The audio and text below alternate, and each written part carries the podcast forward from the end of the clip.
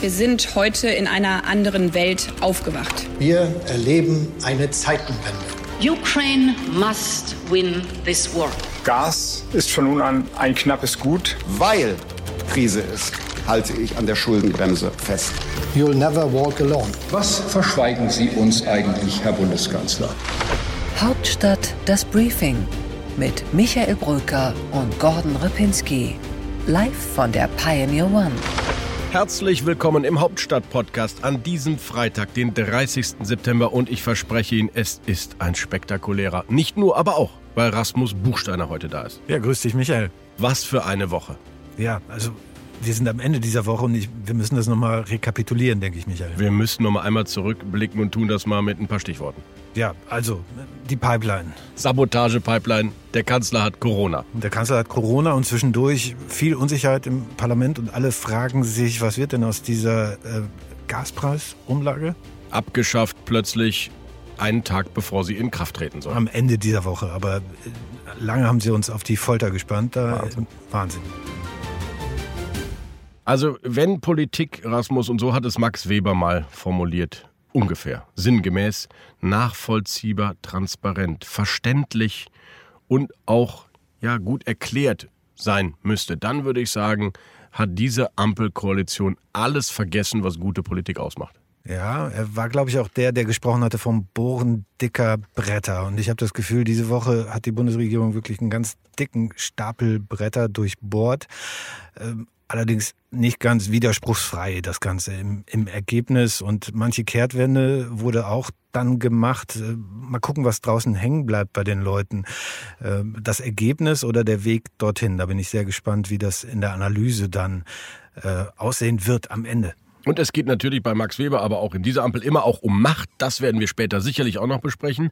Aber lass uns erstmal die Inhalte klären. Also die Ampel ist raus aus der Umlage und rein in die Gaspreisbremse, wie kluge Leserinnen und Leser des Hauptstadtnewsletters das natürlich schon längst wissen. 200 Milliarden Euro im Wirtschaftsstabilisierungsfonds sollen per Kreditermächtigung genutzt werden, um die Gaspreise nach unten zu drücken. Habe ich das richtig wiedergegeben, Rasmus? Da hast du recht, das sind Schulden. Und ich glaube, um diesen Begriff schwurbeln die in der Politik gerne mal rum, das klar zu benennen.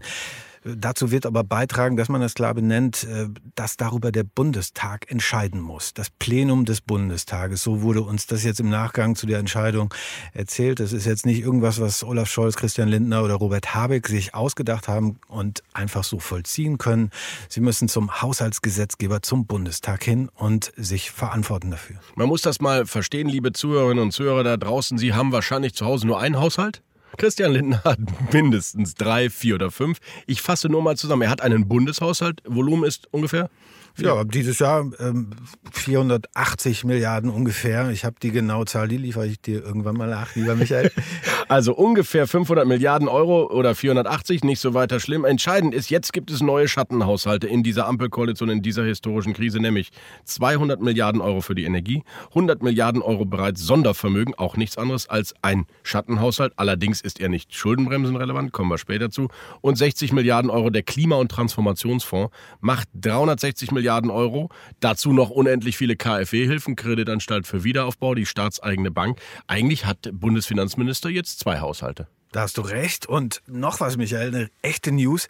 Die Schuldenbremse wird eingehalten. Also Allerdings, formal ja. Das muss man mal erklären. Nächstes Jahr wird sie eingehalten, soll sie zumindest eingehalten werden. Dieses Jahr ist die Notfallklausel noch in Kraft gezogen, die Krisenklausel. Die kennen wir jetzt aus der Corona-Pandemie zu Genüge.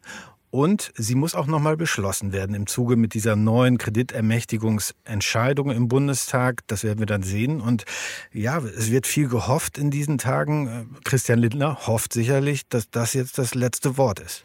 Ja, und äh, vielleicht äh, hat er Glück gehabt, dass noch 2022 ist. Man hat so ein bisschen das Gefühl, in diesem Jahr nochmal in die Vollen gehen zu können, weil ja ohnehin die Schuldenbremse ausgesetzt ist. Du hast es gesagt. Und jetzt äh, legen sie alle nochmal los. Nur, der kleine Pferdefuß ist natürlich, Rasmus, auch die jetzt aufgenommenen Schulden werden in den nächsten Jahren, Jahrzehnten zurückgezahlt werden müssen.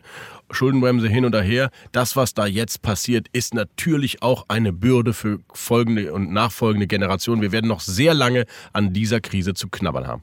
Jetzt habe ich mal die mega optimistische Interpretation der ganzen Sache natürlich aus Regierungskreisen für dich. Ähm, also, die gehen davon aus, dass man jetzt sozusagen die Instrumente auf den Tisch legt, dass man eine beeindruckende, wuchtige Entscheidung ins Schaufenster stellt mit einer entsprechenden Zahl, 200 Milliarden Euro, das ist ja schon was auch weniger als damals in der Finanzkrise genutzt wurde von der Bundesregierung.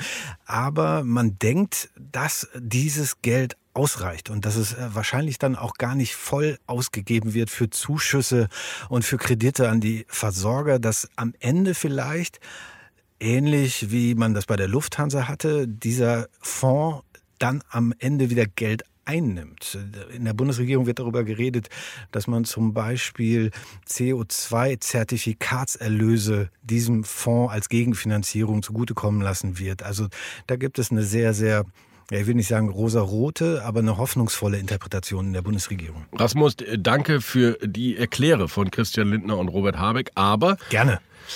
Aber, aber, lieber Rasmus, man muss sagen, erstens mal, die Kredite, die jetzt aufgenommen werden müssen für dieses äh, neue Sondervermögen oder den Wirtschaftsstabilisierungsfonds, werden natürlich auch mit einem anderen Zinssatz belegt, da draußen nämlich mit 3, 4, 5 Prozent. Wir sind also wieder in einer Phase, wo die Zinskosten im Bundeshaushalt relevant werden. Und das hatten wir Jahre nicht. Bei diesen Minizinsen war das nie ein wirkliches Thema. Das du, wird jetzt eins. Da hast du recht, es kommt auf uns zu. Einfach mal, um das äh, sinnbildlich zu machen, fast der ganze Verkehrsetat, äh, größenordnungsmäßig, würde ich sagen, wird in den nächsten Jahren jeweils dann draufgehen für die sogenannten Zinskosten. Und das sind wirklich veränderte Zeiten, was ganz anderes als äh, das, mit dem äh, Bundesfinanzminister Olaf Scholz in seiner Zeit oder Wolfgang Schäuble gearbeitet hat. Zweiter äh, Punkt ist, Rasmus, diese neuen Schulden, und es sind am Ende Schulden, du hast es gesagt, treiben die Inflation weiter. Wir haben ja kein Gegenmodell entwickelt, um die Inflation nach unten zu drücken, was mir Christian Lindner aber seit Monaten eigentlich versprochen hat, dass er das nämlich machen will. Wir nehmen jetzt neue Schulden auf. Das treibt natürlich auch wieder die Inflation an. Und die ist aus meiner Sicht im Moment der Kern. Sie ist energiepreisgetrieben, klar, aber sie ist der Kern dieser Wirtschaftskrise. Und insofern äh, bin ich gespannt, ob die Gaspreise wirklich so runtergebracht werden können, dass die insgesamten Risiken durch die Inflation dadurch abgemildert werden für die Industrie, für die Wirtschaft. Und das weiß ich nicht, ob es gelingen wird.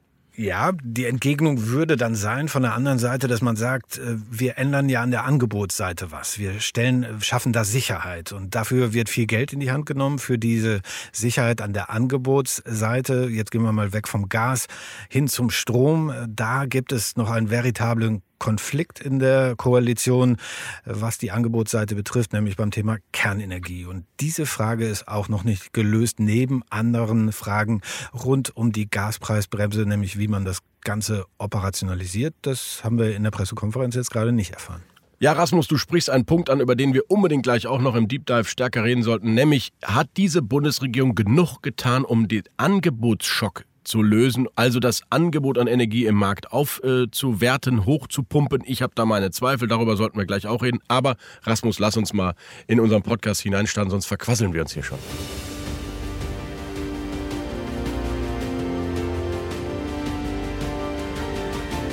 Im Deep Dive reden wir über die konkrete Ausgestaltung einer Gaspreisbremse, unter anderem mit der zuständigen Chefin dieser Gaspreiskommission und wir reden nochmal ein bisschen über Haushalt und Finanzen.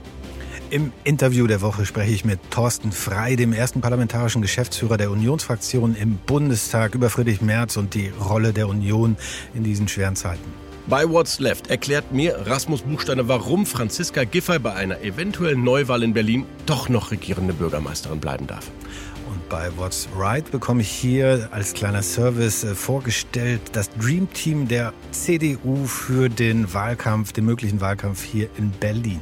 Bei What's Next gucken wir gemeinsam natürlich auch mal auf die Länder und was sagen die eigentlich zu dem, was in Bund jetzt hier passiert. Nächste Woche geht es da weiter mit den Bund-Länder-Verhandlungen.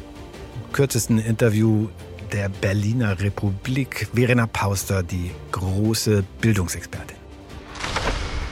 Bis hierhin und nicht weiter, aber ich verspreche Ihnen, liebe Zuhörerinnen und Zuhörer, wenn Sie jetzt auf join.thepioneer.de gehen und unsere Abonnenten oder unser Abonnent werden, dann lohnt es sich wirklich für Sie. Denn Sie können hören, wie Rasmus Buchsteiner mir die Berliner Politik erklärt, die Gaspreisbremse erklärt, die Haushaltspolitik erklärt und Ihnen eben dann auch. Und Sie hören unter anderem Verena Pauster. Hauptstadt das Briefing mit Michael Bröker und Gordon Ripinski. Live von der Pioneer One.